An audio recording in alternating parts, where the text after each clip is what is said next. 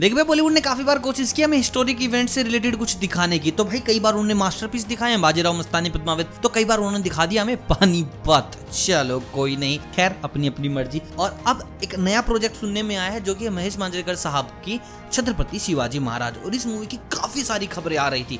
कोई कह रहा था कि ये मूवी यश करेंगे तो कोई कह रहा था कि भाई ये मूवी शायद शरद ही करेंगे, जिन्होंने तानाजी करी थी। तो कोई बोल रहा था, भाई अजय देवगन करेंगे, महेश मांजरेकर के अच्छे दोस्त हैं एंड इज़ ऑल्सो मराठी तो ऐसा देखने में बहुत तगड़ा मज़ा आएगा।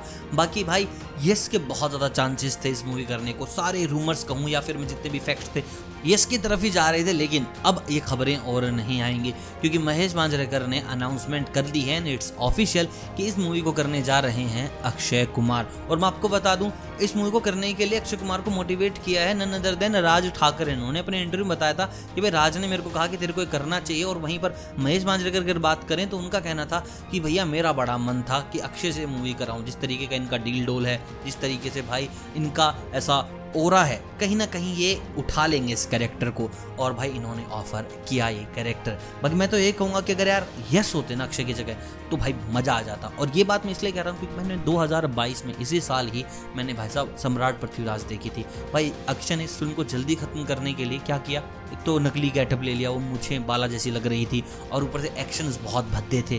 तो भाई लोगों ने ना ऑडियंस ने ऐसा हद उठा दिया कि हमने देखेंगे भाई फ़िल्म आई डोंट वॉन्ट कि ये छत्रपति शिवाजी महाराज के साथ हो। द वन जिन्होंने कहा था कि अखंड भारत बना देंगे। तो अब देखते हैं भाई, क्या रहता है? बाकी अब भी आप ऐसा सोच रहे हैं कि यार, यस ही रहना चाहिए तो कमेंट करके बता दीजिए कि भाई साहब क्यों? तब तक बाय